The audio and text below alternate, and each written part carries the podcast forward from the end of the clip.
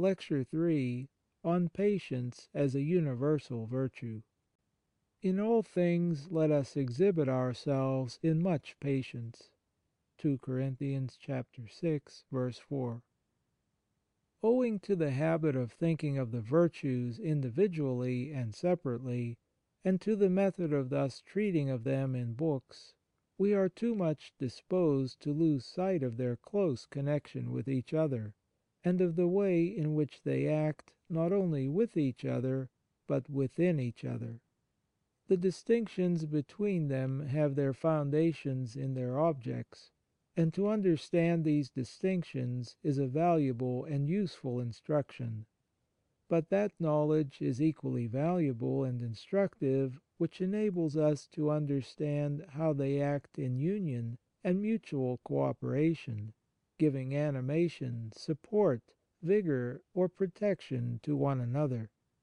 One colour cannot make a picture, nor one virtue a saint. Many colours unite and blend their shades to form a beautiful work of art, and many virtues unite and blend together in happy mixtures to make a beautiful soul. As all the virtues have their seat in the will, and there unite, they flow into each other, help each other mutually, and are most perfect when most united.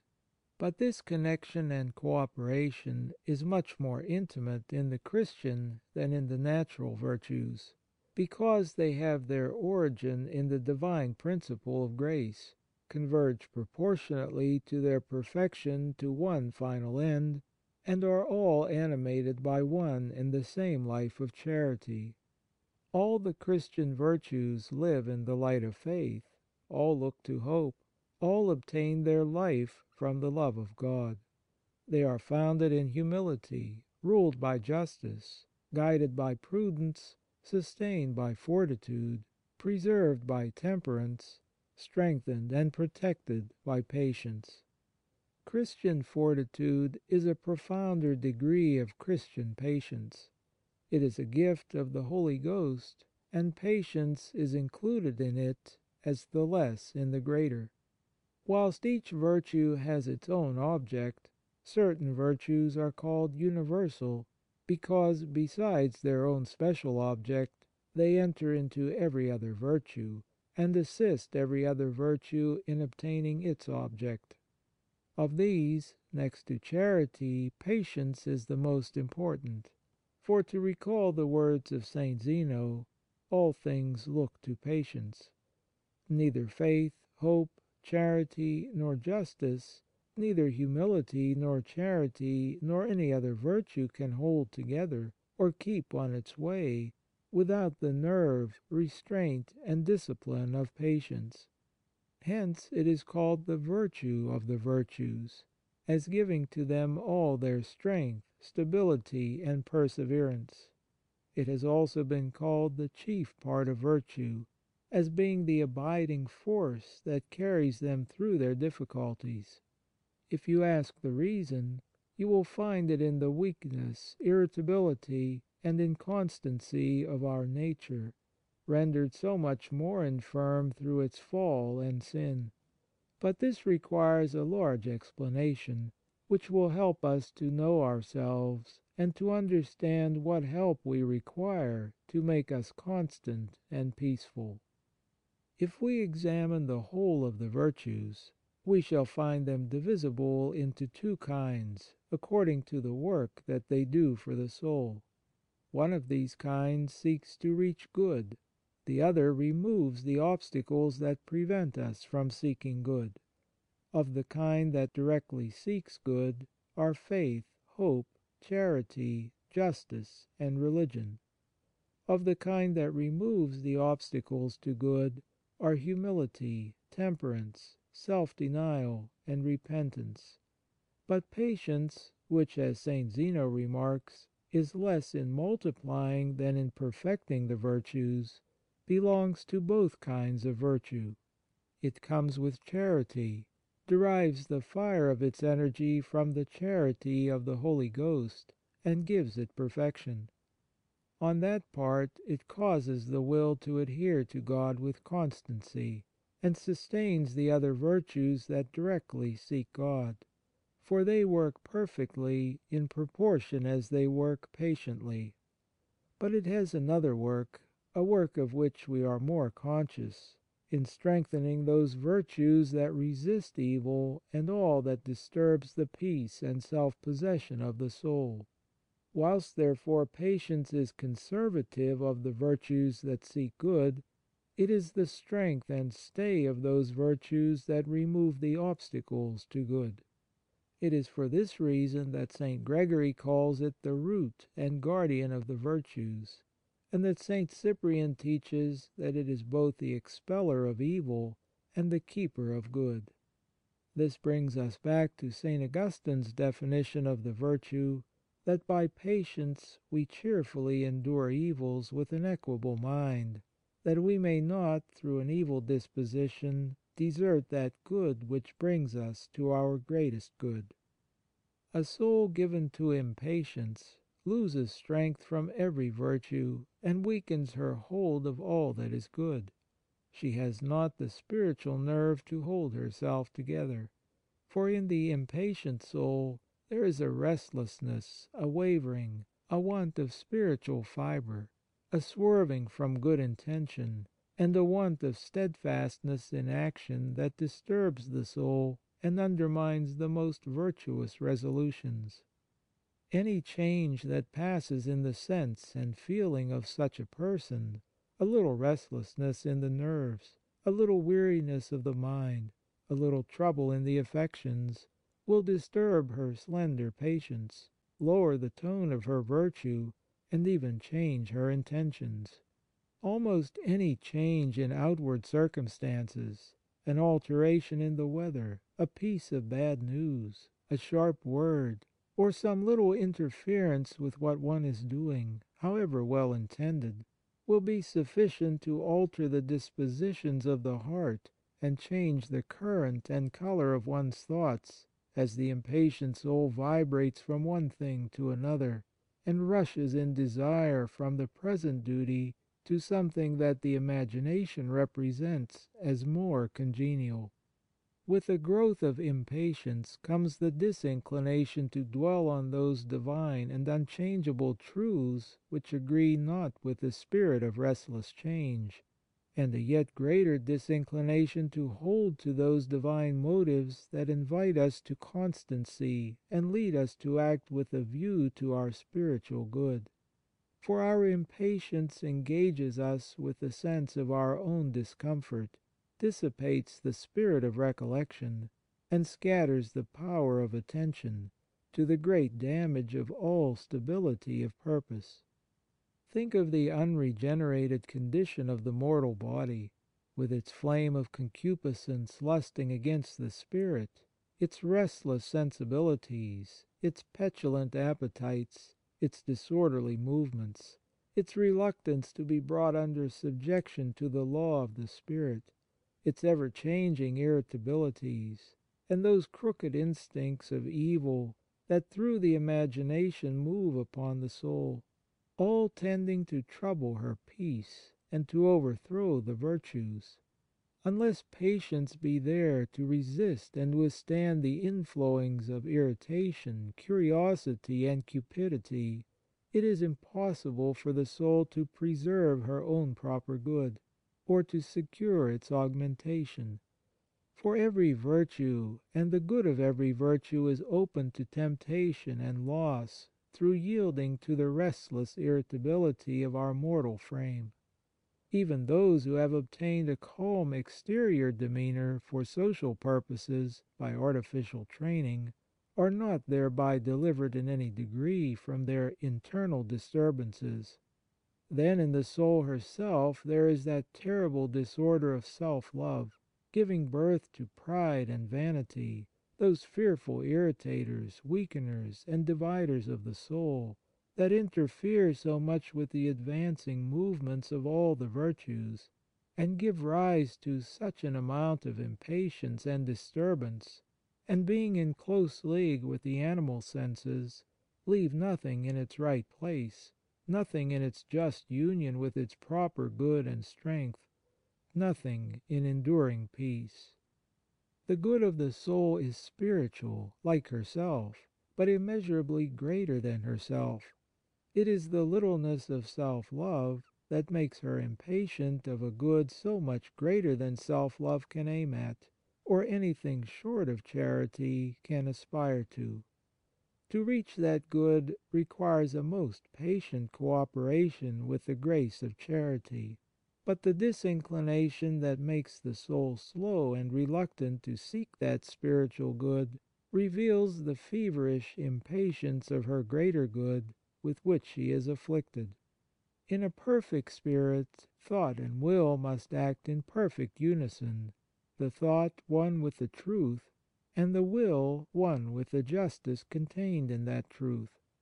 The will must at once reject the evil which truth reveals to the thought, and all the powers of the soul, with the virtues that belong to them, must act in perfect accord with the light in the mind and the justice in the will. This implies a perfect union of the soul with God, to the complete annihilation of inordinate self love, and a state of stability in that union which neither moves from the light of God nor wavers from the love of God.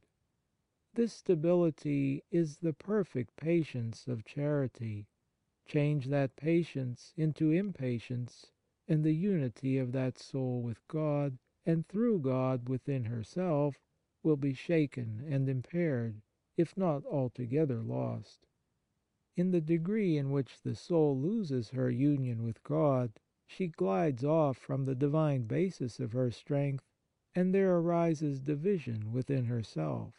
In consequence of that division, her spiritual acts become feeble, wavering, and impatient. The will is often at discord with the mind, and the mind with the truth. Good intentions fail for want of resolution, and feeble acts falter after wavering intentions, and these are soon lost sight of for want of the patience that gives them perseverance. Conscience and conduct are often at disagreement from want of that strength and stability of will which faithfully follows the inspirations of conscience. Such is the fallen man, weakened in all his spiritual joints and sinews through the wasting disease of impatience. Man alone is headstrong, says St. Zeno, alone impatient, taking his daily pleasure in his disorderly emotions. He is given to change. He thinks it a misery to be himself. He is unwilling to see that when he keeps not himself in his just and proper state, he subjects himself to a derangement that is not unlike to lunacy. What is this impatience but a slippery condition of mind, in which the soul acts with hasty and frequent perturbations against her own well being. Her actions are unstable, incautious, blind, and improvident, and she excites herself to her own undoing. Impatience is a thing without substance, a busy failure divested of personal dignity, putting everything in a state of trouble disturbing all things in an instant. Impatience is the mother of sin, the nurse of curiosity, the goad to rashness, the author of detestable evils. The death that strangled human salvation burst forth from impatience in the beginning of the world. If there is truth in this description of mankind when living in quiet times, how much more applicable is that truth to the unquiet times in which we are living. All the present conditions of life seem to combine in making men restless and unstable. It looks as if we had fallen upon those latter times predicted by the prophet Daniel, when many shall pass to and fro, and knowledge shall be manifold. (Dan. 12. 4.)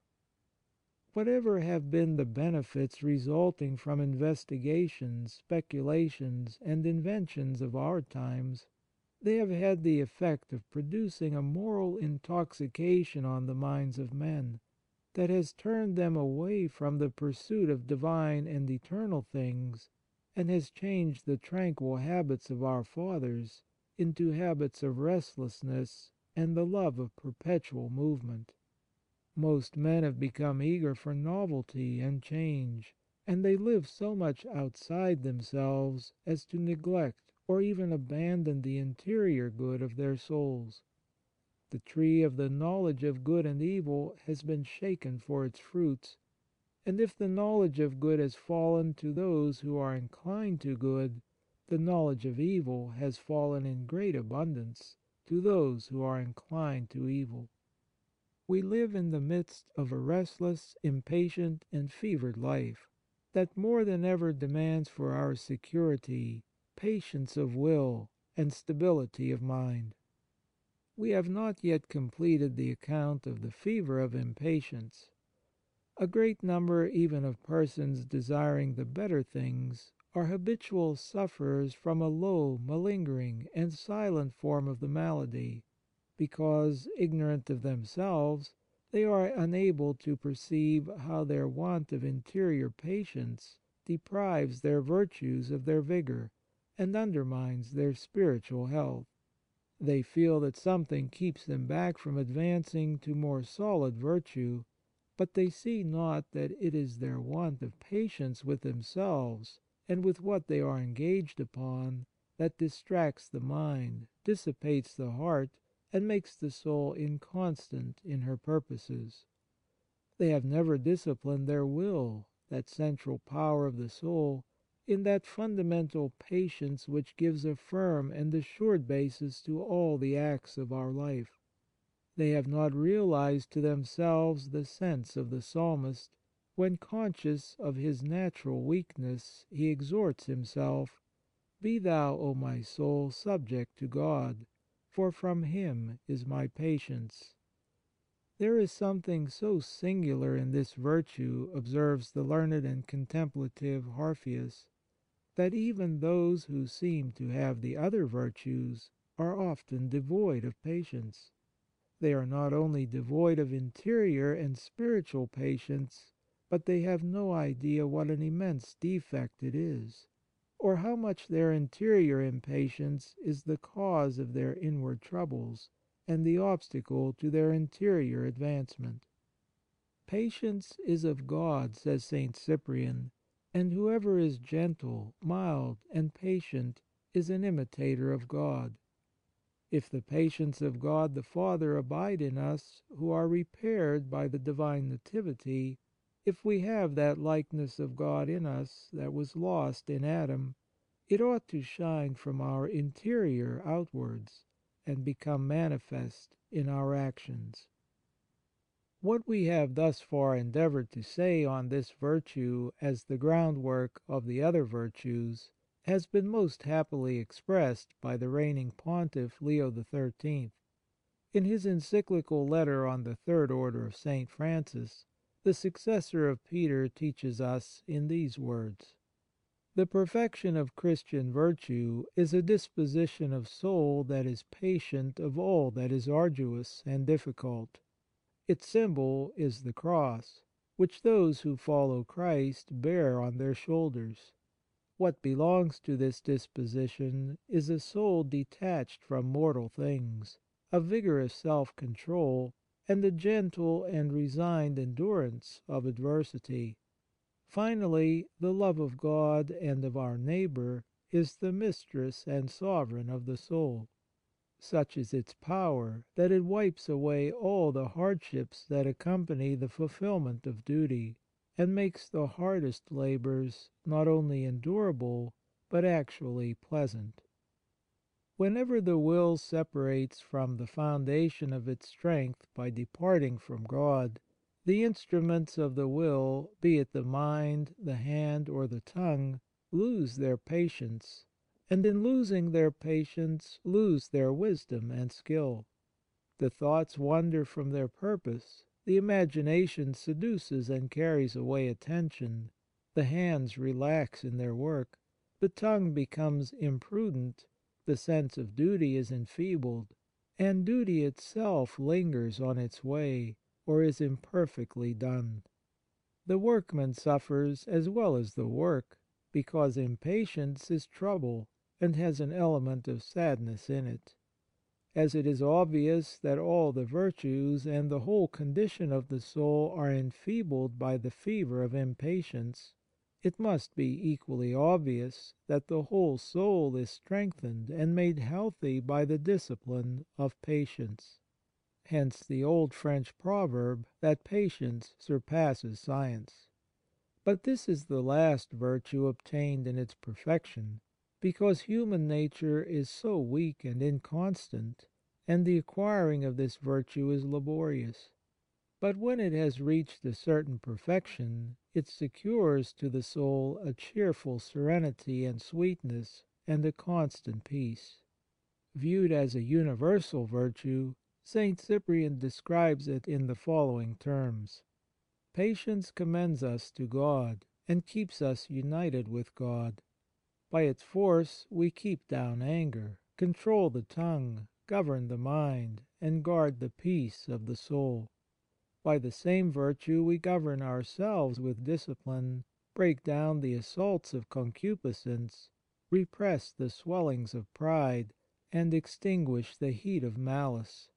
It restrains the wealthy from abusing their power, and supports the poor in their wants and distress. It protects the blessed integrity of virgins, the laborious chastity of widows, and the mutual charity of married life.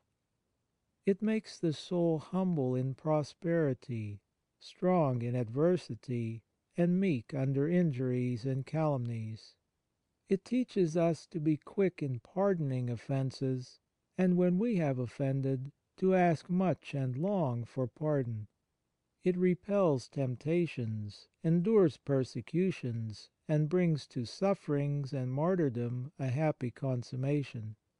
Patience gives strong and firm foundations to our faith.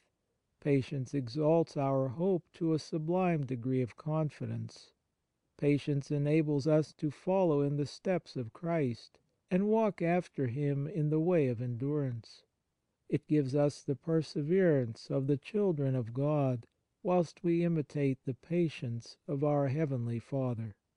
To put the subject in its widest point of view, all the appetites and passions of our nature are good when in their just order, their right measure, their due direction, and in true accord with the light of reason and of faith. But they become disorderly, incline us to evil, and become evil themselves, when through inordinate irritability, which is the result of weakness, they spring up in a disorderly way, and lead us into disorder. As St. Thomas teaches from St. Paul, what is irritable or irascible in our nature has its root in concupiscence, or in the passionate desires of our animal appetites, and ends in them. Whence it follows that patience, grounded in fortitude, is the proper remedy for all inordinate passions and appetites. And this reminds us of the teaching of so many of the early Fathers that if Adam had kept his patience, he would not have lost his innocence. You see impatience in the sensitive feebleness of childhood, in the restlessness of youth, in the instability of manhood, and in the returning feebleness of age. But you never see it in the saints, because they have laboriously disciplined themselves in patience and have obtained the cheerful possession of themselves. Some persons are by nature and the temperament of their constitution more choleric and irascible than others. This temperament is compounded of two elements, sanguine ardour and irascibility. But when this irascibility has been brought by laborious self discipline under the rule of patience, the ardour of it is most valuable when in its right direction both for the overcoming of difficulties and for the undertaking of good works. And thus it is with every force of human nature. Deliver it from the disturbing influence of impatience, place it under the discipline of patience, and it will work in good order and to the best effect of which it is capable. Not only does the invigorating and steadying virtue of patience proceed from charity, but it perfects charity. Charity is patient, in the words ascribed to St. Dionysius the Areopagite. That love of God which first moves the soul towards Divine things is a most sacred and unspeakable operation, whereby a Divine state is established in us. This Divine state is the work of the Holy Spirit dwelling in the soul, and, as St. Paul shows, the grace of charity brings with it the grace of patience. But charity is the life giving form of all the virtues. First, it is the divine principle of their supernatural life. Secondly, it gives to them their supernatural value and the condign merit of eternal life. Thirdly, charity communicates to them that high moral good from which they obtain their perfection. But let the reader specially take note that grace is one thing and virtue another. Grace is the divine gift. Virtue results from the co operation of the will with the divine gift. But as there is so much more to overcome, and consequently so much more labour of the will in the exercise of patience than in the exercise of any other virtue, that is the reason why there are so few who reach the more perfect degrees of patience having never experienced the wonderful strength and peace which the fundamental virtue of patience gives to the soul, or the clearness and vigour which it gives to her interior acts, they have never realized the extreme importance of striving to obtain it at whatever cost. Yet it is by patience that charity is perfected, and this was manifested in our Lord Jesus Christ whose divine charity was so wonderfully patient, and who consummated His love of His Father and of mankind by His most patient sufferings. St. Bonaventure justly remarks that to suffer and endure with patience for the love of God is a much greater thing than to do great works for the love of God. But in this pious souls are often at fault they will attach this principle to external sufferings, and will not see that it applies with even greater truth to internal and spiritual sufferings. Yet our Divine Lord suffered much greater things in His soul than in His body.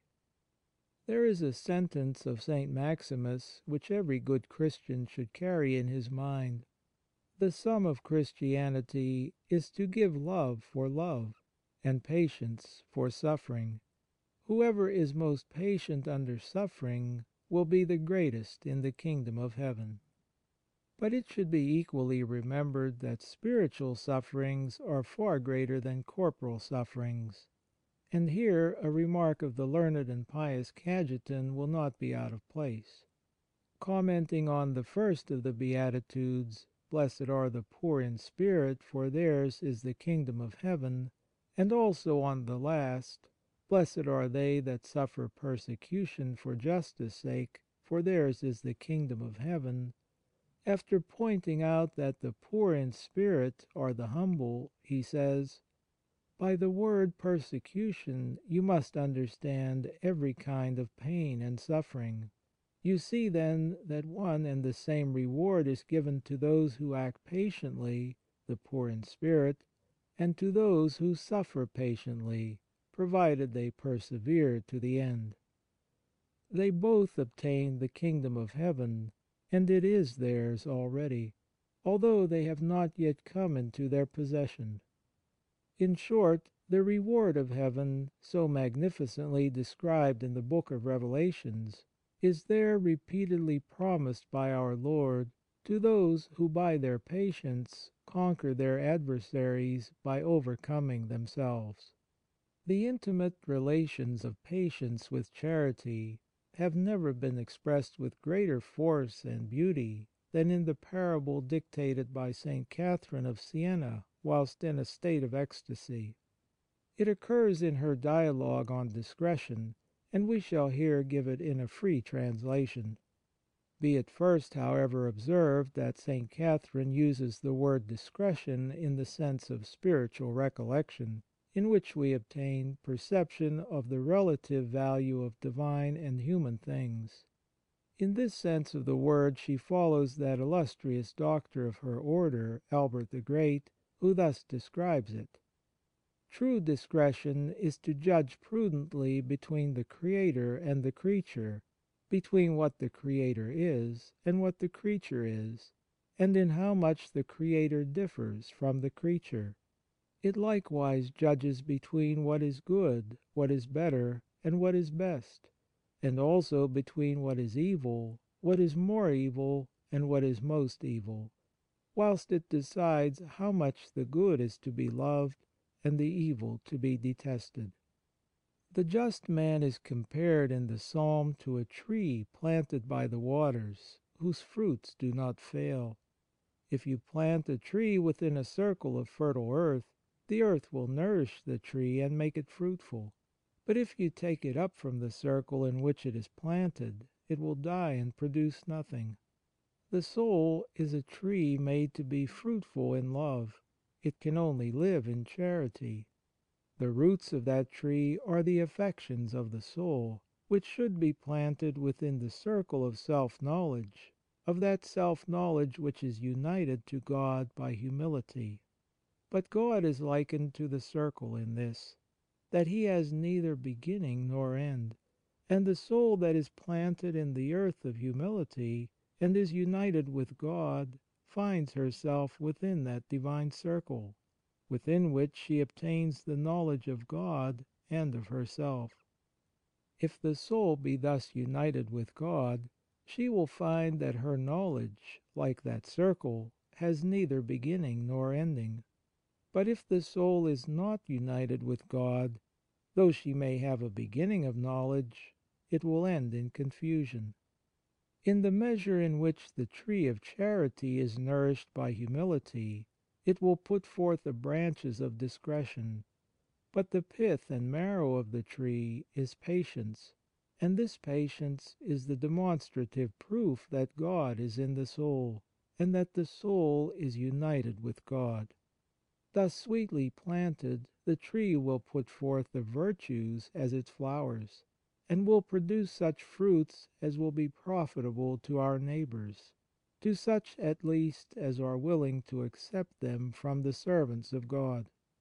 The soul herself will praise God, who is the Creator of the tree and its fruits, and will come to her final end in the everlasting God, from whom, without her consent, she never can be removed. But the fruits hang on the boughs of discretion by the force of patience, from which they derive their excellence. Food is not more essential to strength of body than patience is to strength of soul, and God, in His goodness, makes us conscious of our weakness, that we may be induced to seek the means of strength. What God loves and approves in us is the cheerful and loving patience that we put into our duties, because that is the spirit of charity and expresses the amount of charity with which we serve Him. Every new restraint that we put upon the hurry and impetuosity of our excitable nature is a reduction to order, a power gained, a weakness removed, a further subjection of nature to grace, a step in the way of peace that makes us less unlike to God. We read much of the self denial and self mortification of the saints. We know how effective this is in purifying nature, and in subjecting the body to the spirit and the spirit to God, so long as it is under the safeguard of obedience. We know that self denial is enjoined by our Divine Lord upon all His followers, and that without self denial there can be no solid virtue because it directly attacks self love, which is the source of all evil. And He said to all: If any man will come after Me, let him deny himself, and take up his cross daily, and follow Me. St. Luke 9. 23. Whoever, again, is acquainted with those schools of sanctity, the Religious Orders, will not have failed to observe that where the spirit of the Founder is duly observed, cheerfulness and spiritual joy are always in proportion with the amount of self abnegation and austerity enjoined by the Rule. This fact opens a great light to us, and shows that the secret of cheerfulness and content is in the freedom of spirit obtained by the conquest of the body. It must be so, because the sacrifice of self to God invigorates the will, makes the soul patient and healthy, and quells that sensual self love which is the source of impatience and sadness, changing it into the generous love of God. But when we come to that interior and spiritual mortification to which exterior self denial is subservient, we shall find, upon careful examination, that it is all reducible to patience. Take the mortification of inordinate curiosity for an example. This is a vice that is very injurious both to self control and to recollection, and opens the door to many temptations. It leads the mind away in search of distracting and dissipating novelties. It peeps into other people's conduct and affairs, with which the soul has no concern. It will even pry into error and vice, and long to taste the evil that is in them. This evil not only dissipates the mind, but breeds many rash judgments, and lays open the heart to many temptations. But it is patience that withholds the mind from curiosity, and mortifies this inordinate vice to death. Take the mortification of the interior sensibilities for another example. These sensibilities produce the affections, which, when directed to their right objects, influence the will to good, but when directed to wrong objects, influence the will towards evil or disorder. Their lawful use is to attach the soul with love and pleasure to what is good for us, and to withdraw the soul with dislike and abhorrence from what is evil or injurious to our well being. But it is by patience that the will withholds the sensible affections of the soul from mingling with the disorderly movements of the body, or the inordinate movements of self love.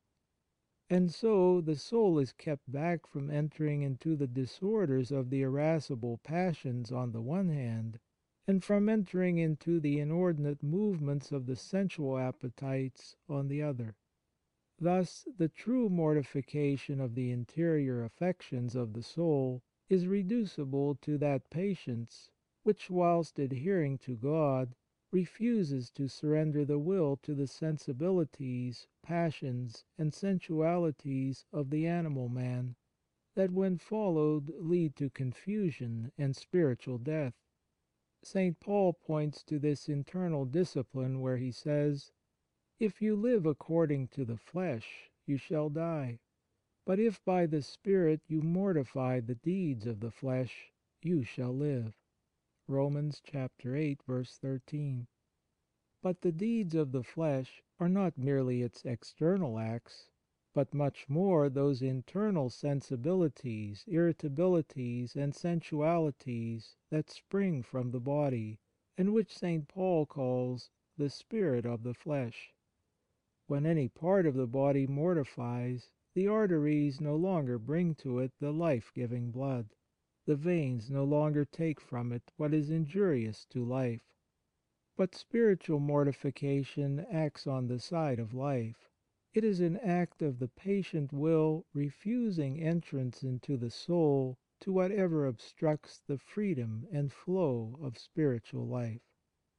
Having put the interior process by which the soul is disciplined into patience in various points of view to assist the reader in understanding it, we will now resume what has been stated in one comprehensive view.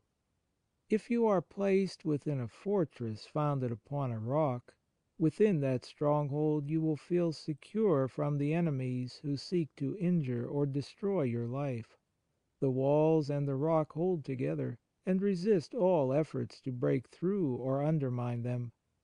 What is the secret of the strength and security which they give you? It consists in that invisible and mysterious power which is called the attraction of cohesion, whereby all the parts hold together, and the whole is made firm and inaccessible. But if your adversaries have an accomplice within the fortress, it is still in danger of being betrayed and surrendered. The soul is a living, free, and most sensitive spirit, having the will for its central power. The fortress which protects the soul from her enemies is patience. It rests upon God as the rock of its strength, and is fenced round as by a wall from the invasion of its enemies. The secret of the strength of this fortress is in the spiritual cohesion by which all the powers of the soul hold together through the patience of the will, and are thus enabled to resist the efforts of the enemies of the soul from entering within its defences, and there spreading disorder, confusion, and desolation. But if the will becomes relaxed and careless, all the powers that depend on the will become loose and negligent, and the adversaries of the soul find their accomplice, whose name is impatience, within the stronghold. The fortress is betrayed, and all sorts of trouble and disorder make their way within the soul. The will and its powers are driven from one disorder to another, and the soul herself becomes a pitiable spectacle to God and His angels.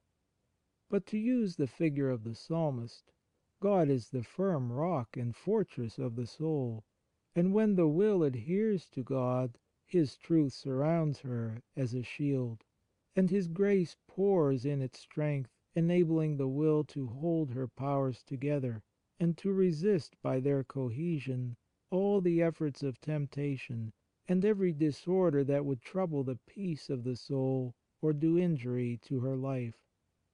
What we have here endeavoured to put in figure is to illustrate the truth, that we become strong to resist temptation, to endure trials, and to keep ourselves above the wasting influence of sadness, in proportion to the firmness with which the soul adheres by her centre to God as the supreme and central foundation of her life, by which adherence her powers are kept in unity and in obedience to the will, obedient to God. The will, or central power of the soul, should never be thrown off from its own true centre, but should be patiently held to its divine support, so that the soul may never go off from her foundation or lose her balance. " The Lord is my firmament, my refuge, and my deliverer." Psalm 17. 2. This is what St. Catherine of Siena means, when in her inspired wisdom, and from her own example, she advises us to form a little cell by recollection in the centre of the soul, protected by patience as by walls, into which the Spirit of God, His light and grace alone, shall enter a little sanctuary into which the world and its cares shall never enter a centre of peace into which no trouble shall be allowed to come, so that when troubles come, that come to all, they may be kept by the intervention of patience outside of that secret sanctuary of the soul, and never be allowed to come between the soul and God. If they are allowed entrance into the soul, they will confuse the vision and disturb the will, which will not know how to deal with them. But if kept outside the soul, they will have no power to disturb either her judgment or her peace. She will see through them after a time, and will know how to deal with them. This is one of the most important rules for the patient management of the will. Whilst the soul is able by her fundamental patience to keep a calm and recollected centre, she will be able to use her faculties and put them forth with tranquil energy from that calm and recollected and immovable centre, in their due order, towards their work, as duty, obedience, and the will of God require. an immense amount of fatigue and trouble will be saved, for nothing fatigues so much as the interior disturbance resulting from disorder and the want of central calmness. We are now in a position to better understand the words of our Divine Lord :" In your patience you shall possess your souls." But if we throw out the very centre of the soul upon the creature, and thus part with our interior union with God, we shall become nothing but weakness and disorder. Extreme cases best illustrate intermediate ones. Observe two persons in a high state of quarrelling. Both have lost their self control. Whatever is within them is thrown out in a flame of passion. Their judgment is gone with their self command and you see all round and through them a pitiable spectacle of human weakness, driven by animal instincts, ungoverned by the light of reason. The whole centre of the man is thrown out, and there is nothing reserved within him by which he can control himself. Observe another example, in which one is the victim of uncontrollable passion, and the other in full possession of himself derived from patience and endurance. You have here the whole contrast between moral strength and moral weakness. Strength prevails, and weakness is put to shame. Take the case of one who, devoid of that central patience and strength, finds himself suddenly involved in some complicated trouble, in which both persons and affairs are concerned. The trouble gets inside of him, takes hold of his feelings, confuses his faculties, and clouds his judgment, which is too much embarrassed to help him through his difficulty. If he is at all wise, he will seek the counsel of a prudent and experienced friend. Take another who possesses his soul in patience. He will keep his trouble outside his soul, hold it at due distance, which will give him a calm, objective view of it and after a time he will see his way through it and know what to do with it. Whilst, then, the primary object of patience is to keep the centre of the soul recollected and protected in its recollection, the second is to govern the exterior life from that recollected centre, whether in action, speech, or demeanour, so that the strength, calmness, and moderation of the soul may shine out in our exterior conduct in a way that may commit us to nothing but what is peaceful and edifying. The remoter objects of patience are the evils, trials, temptations, and disturbing influences that come against us without our will or choice. Upon these we can impress no image of virtue, because they are not within us. They form no part of us, but are altogether independent of us. But if we suffer these outward causes of trial to enter into us and take possession of us, they break down the strength of patience, throw us into disorder, and defile us with their vices. But if these evils are kept outside of the soul, when they cannot be removed they must be endured, with the consoling reflection that the endurance of them will strengthen and increase our virtue and prepare us for the rewards of endurance. But, as we have already observed, the effect of patient endurance is not to make us hard and insensible to trials and sufferings. This would defeat the beneficent designs of God in allowing them for our probation and greater virtue. Some think, observes St. Gregory, that it is a sign of great constancy not to feel the scourges and sufferings that come upon us from the correct hand of God. Others feel those trials to such an excess as to indulge in grief and sadness beyond all right and reason, and give a murmuring tongue to their pains.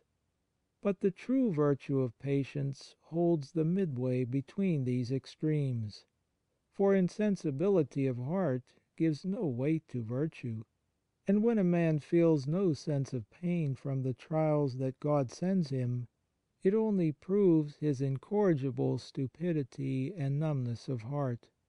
When, on the contrary, under the rod of trial and rebuke he gives himself to excessive grief and sadness, he throws away that patience which guards the virtues, and whilst his heart suffers to excess, he breaks into impatience, and perhaps into injuries, and, instead of being amended by his troubles, he gives himself to worse evils on account of them.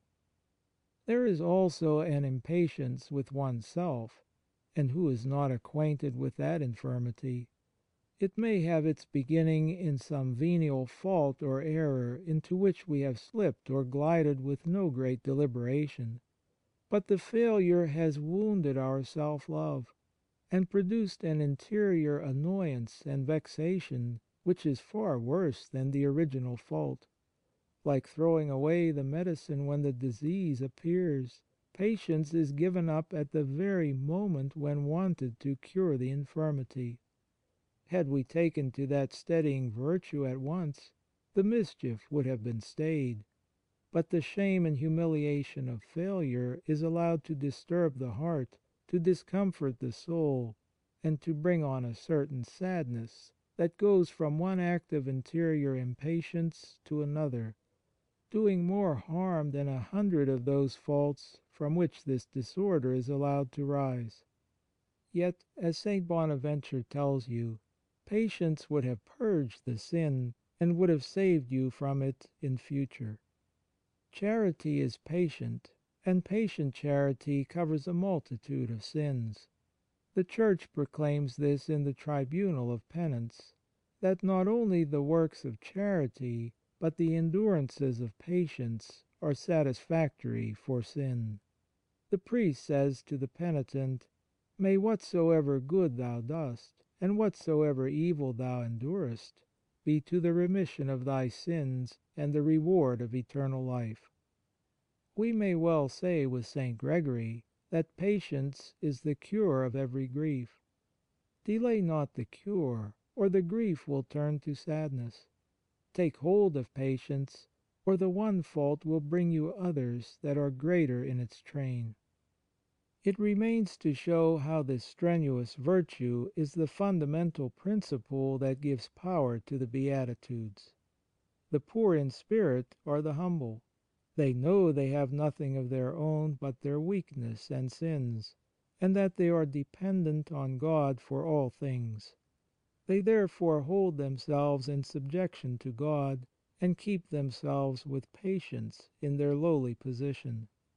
The meek are those whose patience has made them gentle and forbearing in the sweetness of charity, and who possess the land of their soul in peace. The holy mourners whom God comforts are they who in patience lament before God, and do penance for the evils whereby He is offended, and who patiently persevere in their supplications for the removal of evil.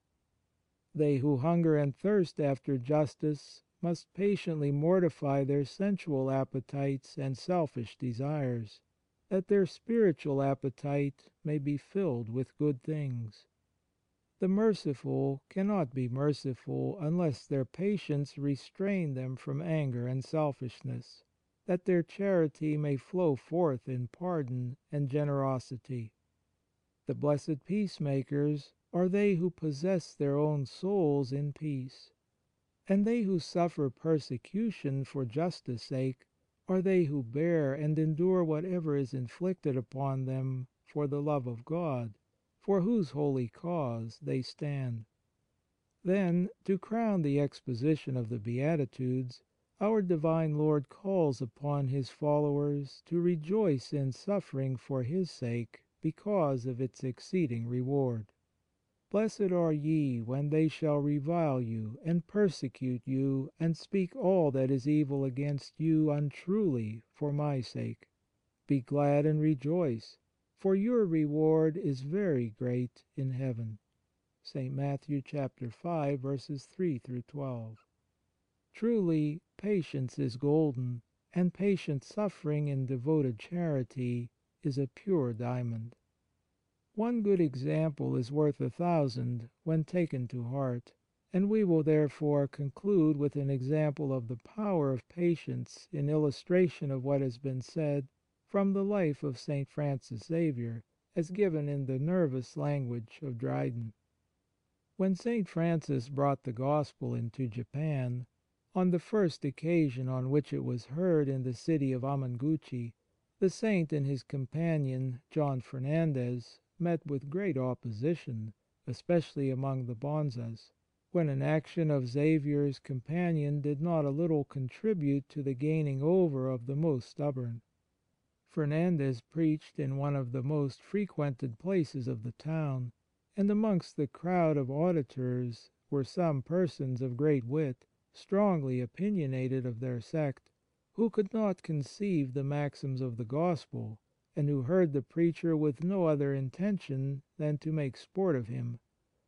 In the midst of the sermon, a man, who was of the scum of the rabble, drew near to Fernandez as if he were to whisper something to him, and, hawking up a mass of nastiness, spit it full in his face. Fernandez, without a word speaking or making the least sign that he was concerned, took his handkerchief, wiped his face, and continued his discourse. Every one was surprised at the moderation of the preacher. The more debauched, who had set up a laugh at this affront, turned all their scorn into admiration and sincerely acknowledged that a man who was so much master of his passions as to command them on such an occasion must needs be endued with greatness of courage and heroic fortitude. One of the chief of the assembly discovered somewhat else in this unshaken patience. He was the most learned of the doctors of Amaguchi, and the most violent against the Gospel. He considered that a law which taught such patience and such insensibility to affronts could only come from heaven, and argued thus with himself: These preachers, who with so much constancy endure the vilest injuries, cannot pretend to cozen us. It would cost them too dear a price, and no man will deceive another at his own expense. He only who made the heart of man can place it in so great a tranquillity. The force of nature cannot reach so far, and this Christian patience must proceed from some divine principle. These people cannot but have some infallible assurance of the doctrine they believe and the recompense which they expect. For, in fine, they are ready to suffer all things for their God and have no human expectations. After all, what inconvenience or danger can it be to embrace their law? If what they tell us of eternity be true, I shall be eternally miserable in not believing it. And suppose there be no life but this, is it not better to follow a religion which elevates a man above himself and which gives him an unalterable peace than to profess sects which continue us in all our weakness, and which want power to appease the disorders of the heart. He made his inward reflections on all these things, as he afterwards declared, and these considerations being accompanied with the motions of grace, as soon as the sermon was ended, he confessed that the virtue of the preacher had convinced him. He desired baptism, and received it with great solemnity.